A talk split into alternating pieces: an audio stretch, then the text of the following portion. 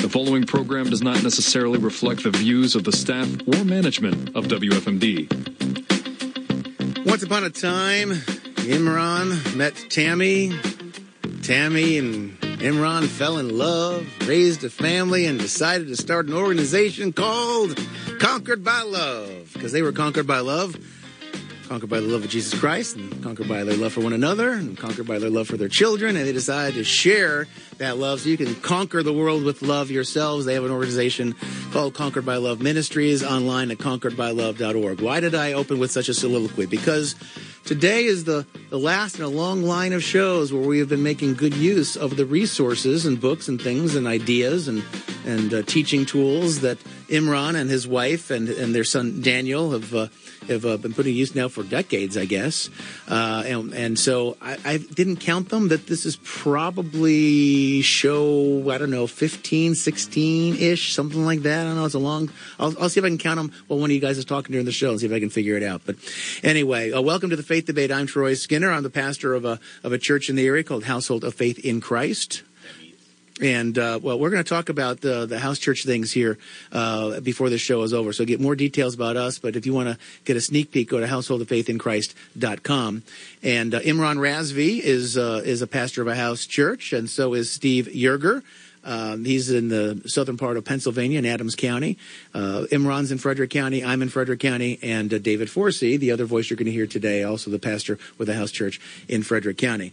So I want to real quickly put a bow tie on some of the things we were talking about last week. And I do know from experience talking to some people, there are those who will listen to some of the faith debate shows because they're short. They're like, you know, 25 minutes or less per episode. Some people will listen to two or three or four shows kind of back to back uh, if we're doing an arc of shows, which is more normal. For us to do a as many shows on a th- similar theme like we have now is pretty rare.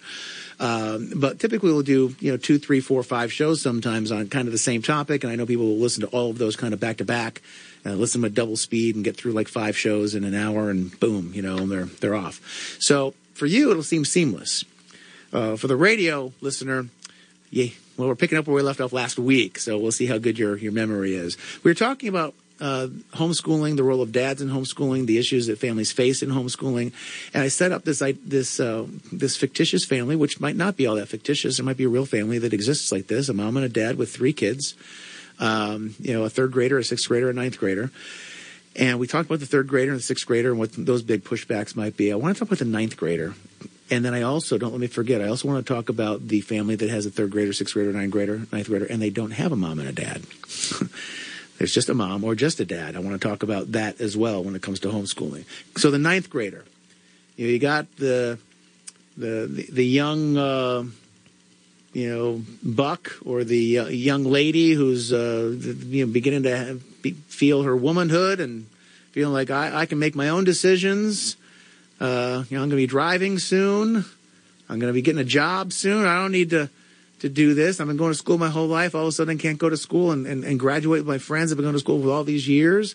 There's a social dynamic at, at play there that isn't going to be the same for, for the third grader, for example. Uh, and they might have aspirations of winning the state title on the high school football team or or you know getting a scholarship or something like that that they can get maybe through the uh, the government run school system that they might not feel they can get through a homeschooling. What do you what's the advice you offer as homeschooling dads to somebody there who says oh, I'm, I'm intrigued but I don't know if my son slash my daughter, you know, depending on the situation, if they're going to go for it. What do you say? I'm I'm only about to have ninth graders for the first time ever this this fall. So, um, but uh, just considering the that picture in principle, um, you know, I, would say it's it. It sounds like it is a, um, a a teachable moment as far as you know having a discussion with with your your children because it, it would be a big transition. You know. Uh, and so to say, okay, you know what, but what what do we value as a family? You know what what ought we to value? Um, you know, and I think with a ninth grader, you know, you're you're probably having. Uh, I mean, if you're all of a sudden having conversations about the the the culture and you know the the idols of this world, that's going to be difficult to do. But if that's been an ongoing thing, And that might be a lot of people because a lot of people were kind of asleep at the wheel. The culture was slipping away from us, and now people were paying a whole lot of attention. And then 2020 happened, and all of a sudden, a lot of eyes got open, and a lot of people probably were like, "Well, maybe it'll go back to normal." And here we are, two years later, like you know, it's not going back to normal. In fact, I think it might be getting worse, and so they might be having those conversations for the first time. And it, I use ninth which grade. That good. might be better, easy. better to have them for the first time than right than never. And ninth grade might be easier than eleventh grade, right? Like, is there a point of no return? Like, you know what? They've only got a year or two left. Do we try to thread this child into a burning building for the next two years, or for the next year? or next six months. It doesn't really matter. Right. So, So the, I'm going to piggyback on what David was talking about. I think um, he was on the right track and, and said that you got to have that conversation. But I think it really starts with family worship. If that is leading family worship, you're having a time of actually discussing uh, biblical values, biblical worldview, and get an idea of what it is. So you're laying the groundwork. And surprising your kids with, hey, next week we're pulling you out of school is not a good idea. It's going to cause rebellion and cause a lot of headache. hey, guess what, kids? Yeah. So I think you start with the with if you're not doing family worship, start there. Start with family worship. Get the biblical worldview, get the biblical talk and time, and and uh, just the relationship. Build the relationship with your children first, and then help them to come to their own idea. Say, look, this is what they're teaching in school. This is what we'd like. We've seen and and witnessed in homeschooling, and what can be done, and what what you know is better for you, and help them to come to that decision. Because if they come to that decision then you're much more likely to have their their buy-in as opposed to forcing them and having a fight about it the whole time. And they might surprise you. I have a young man who was you know, part of our uh, church uh, gathering and high school student, and he got so uh, discouraged by what was going on in the schools and what he's being taught, and he felt his, his his Christian worldview was being disrespected by the teachers pretty consistently, and he got frustrated and uh, he pulled himself. And he was a junior. He got he got his parents to sign all the paperwork. He pulled himself, and he homeschooled himself for the last two years uh, to to finish out what he needed to do, and and um, and is now done. And he's going to he's going off to like trade school or junior college or something. So, I mean. I guess if you've got an enterprising 16, 17, 18 year old, they might surprise you when you have this conversation with them. They might not put, but if they do buck hard, I guess you just got to manage that as you would any difficult parenting situation and figure out what's best for you and your situation, right? I would like to piggyback on what Imran said.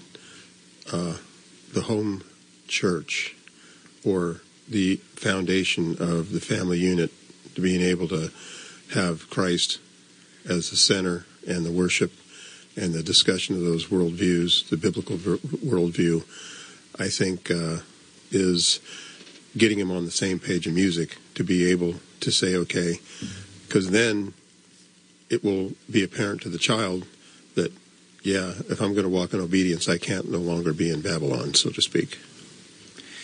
Okay, so any, if you have other thoughts on that particular question, you can feel free to chime them in at any point. But I want to transition to that other idea I threw out there. You know, we're talking about something that's closer to an idyllic, idyllic situation, which is not the norm in America anymore. You've got a, a, a mom with no dad in the house, and she's she's making ends meet barely by uh, working two jobs or something. And you're going to say you're sending your kids into a burning building. you got to homeschool.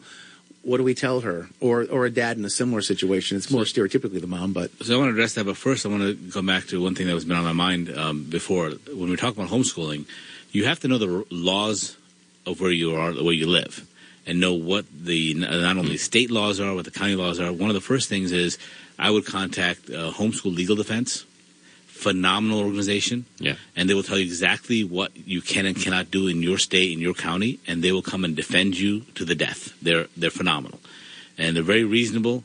Um, if you sign up, I don't know, we, we did a lifetime membership, but I think it's only like eight or ten bucks per month. It's not very much, but that's a good place to start. Know the rules because if you follow the rules, you're not going to get in trouble. And then with the, with the children, you know, again, you got to get them involved, and they got to be on the same page. So, but uh, you got to get the rules, and then when you want to address a single parent, if you if you get to the point where you, where they know how to read, you don't you need to guide them more than teach them.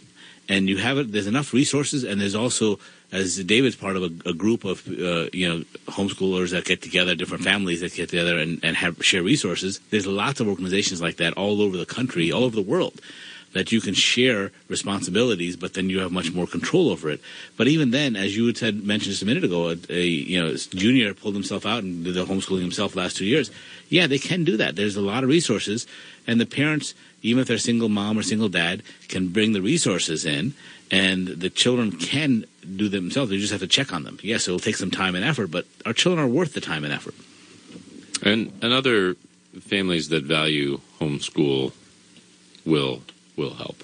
We have, you know, our family has been involved in in the in other families in in the lives of other families that where there is a single parent trying to wanting to and you know making every effort to homeschool and and so there you know yeah there's there is help for for those who are are willing to ask and it it's probably in that last scenario that I painted. That's probably the scariest of the scenarios because you're overwhelmed. I, I can only imagine you're you're feeling I can barely do it now, and school becomes almost like childcare for you as well. Like it's you, you know the kids are you know where well you hope that you know where they are, and uh, they're hopefully being you know protected as, as, as best as you might be able to do otherwise in your mind anyway and to to surrender that to to take it on can be a real burden but it can i think it can be done it's really hard and we've given a lot of information last week's show and this week's show and you might be thinking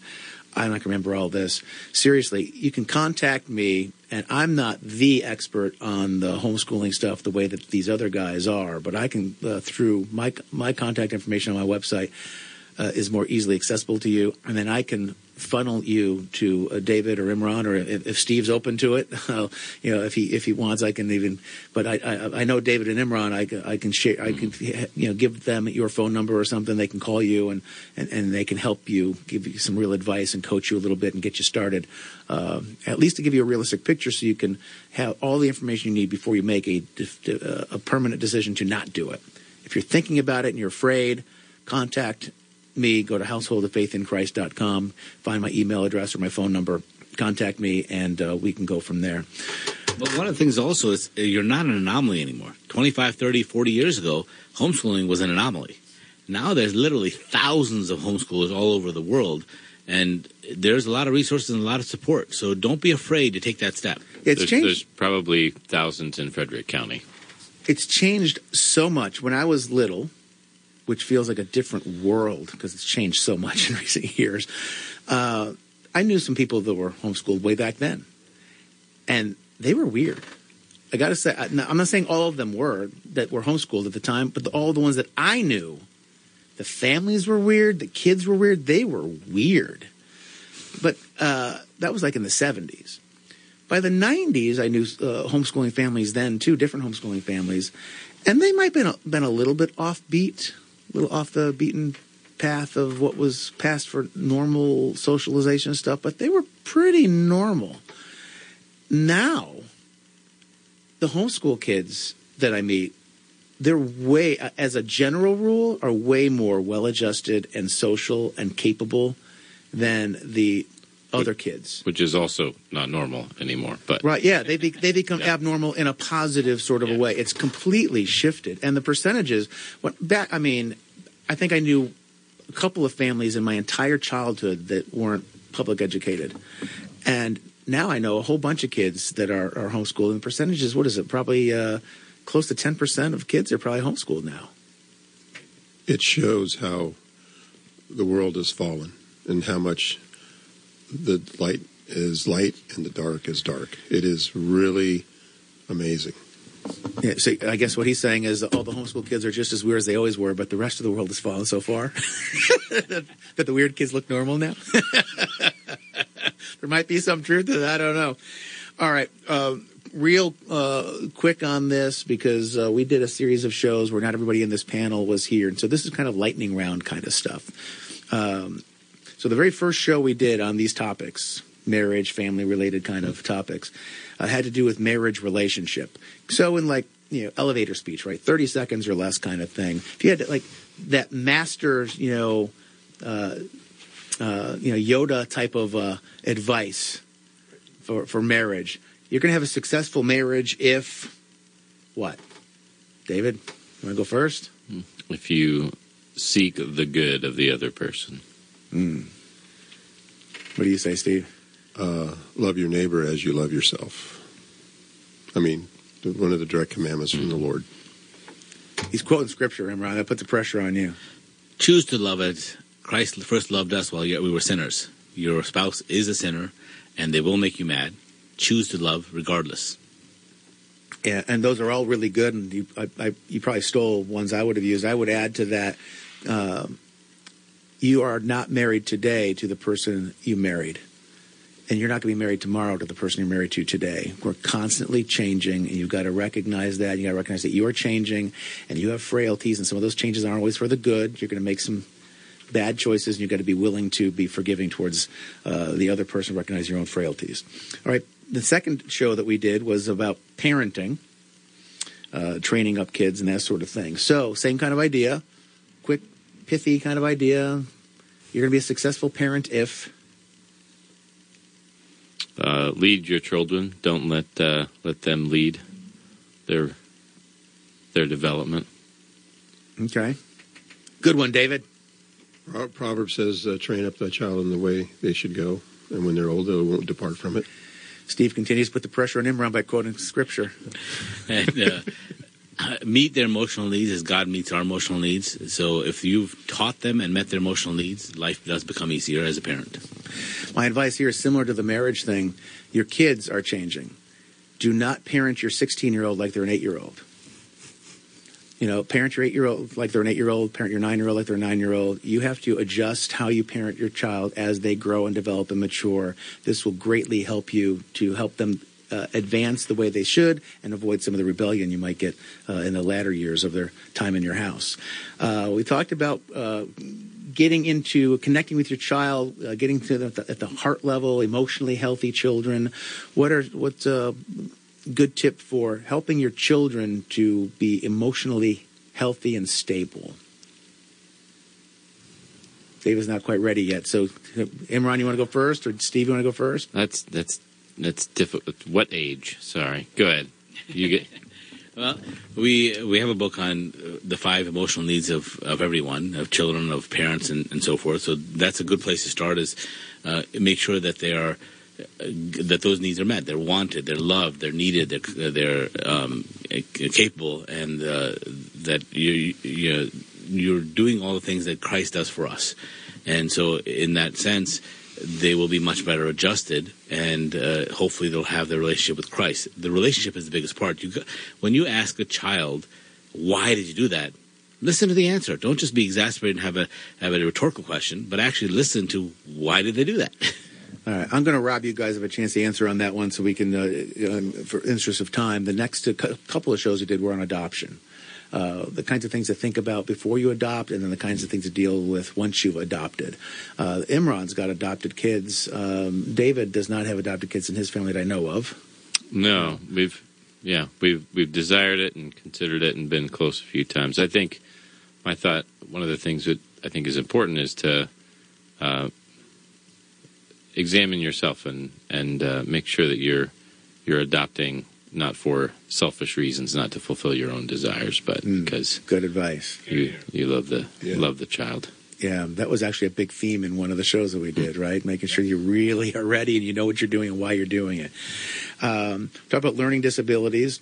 Uh, the big, I'll, I'll, I'm going to jump in uh, and, and and steal the mic for that one because uh, you know, I've got a uh, soon-to-be 30-year-old uh, uh, special needs young man in my house, and the one thing I'd like to really emphasize there is something I emphasized when we did that show is that they have special needs, but so do you their needs are not recognized as typical by the society and therefore they're labeled as special, but they're still image bearers of God.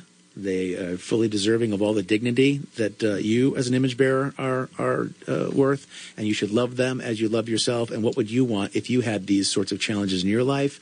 You, you you treat them the way you would be treated, under taking their situation into account. They're not lesser they're just less able in certain areas. But you know what? My son is more able in areas compared to me. I can tell you that.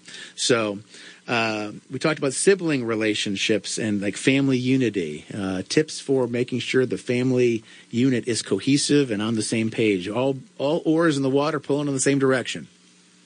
Who wants to talk about that?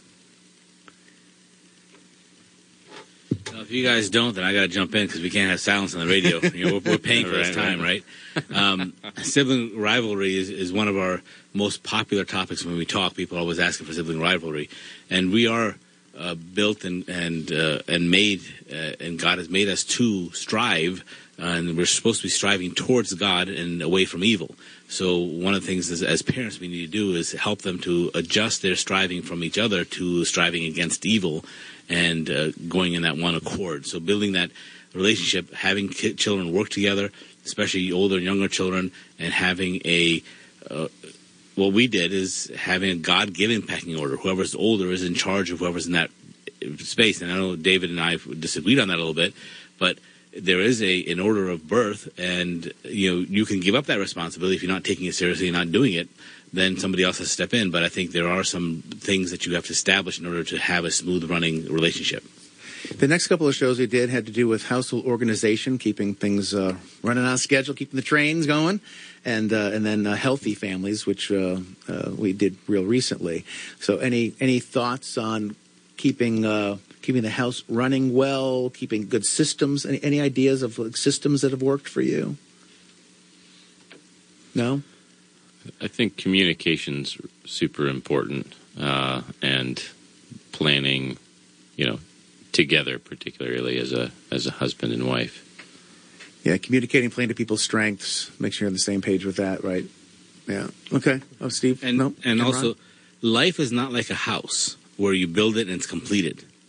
Life is always breaking down. Laundry, for example, will always be there because you're always going to have dirty laundry. So you can't ever have something in your life that's finished and completed. It's always learning, always growing, always and a cycle. As you said, the systems to keep the things going. And uh, the show on healthy living, we just did that earlier this month. Uh, the one thing I think needs to be said there is uh, sugar bad. Uh, so corn syrup bad. And then homeschooling, of course, we did, which uh, we actually touched on already in this week's show. Uh, I might have miscounted, but I tried to count as I was going. I think we did uh, a baker's dozen. I think we did 13 shows on these issues, if I'm not counting this one, if I'm not mistaken. So, real quickly, let's go around the room. Uh, everybody's got uh, uh, home church setting situations, but we've got a couple minutes left in the show before we like, like 90 seconds. So, uh, I'm going to go in the order that I think everybody meets. I think the first person to meet every week is Imran. So, We meet on the Sabbath. Sabbath is uh, Friday night, Friday evening. The evening and the morning is one day. So we meet 10:30 in the morning uh, for brunch, and everybody's welcome. Text me and make sure I'm home and not uh, traveling somewhere on either missions or vacation. But 10:30 we eat and we just fellowship and worship together. But it's a day of rest. okay, so that's Saturday morning. And then, uh, Steve, I think you're Yeah, next. our, our group meets Saturday afternoon at 3 o'clock. Uh, we gather prepared. We have a certain amount of scripture that we uh, uh, go through beforehand, and then we have a time of study and discussion, and then we have a fellowship meal and a time of worship, and we fellowship into the evening, and all are welcome. Uh, on the on the timeline schedule, Household of Faith in Christ is next. We meet on Saturday evenings at five thirty. Although uh, at least once a month we, we uh, meet at four o'clock. We start a little earlier uh, on occasion, but uh, typically five thirty. We're usually done. Every, the last person is usually out of the house by about nine o'clock ish. So five thirty to nine ish. The official stuff is like from five thirty to seven thirty on Saturday nights, and then I guess you're the you're the slacker. You you wait till last. You do yours on Actually, actually, we, actually, we do ours first. It's the first day of the week, so we uh, we start off right. Uh, yeah, we meet at eleven o'clock, and uh, yeah, you know, it's the day Jesus rose from the dead, so it seems seems an appropriate day. So, so you rest on the Sabbath and actually start the week uh, by worshiping on the Sunday. Exactly. Awesome. Yep.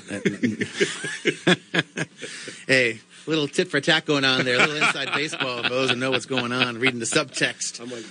Anyway, uh, that's all the time- time we have for now. We're actually running just a little bit over this week, so I apologize to the program director. You'll, you'll figure this out. I know you will. I trust you. You're a good man. Till next week, the Faith Debate will return about 167 hours from right now. God bless.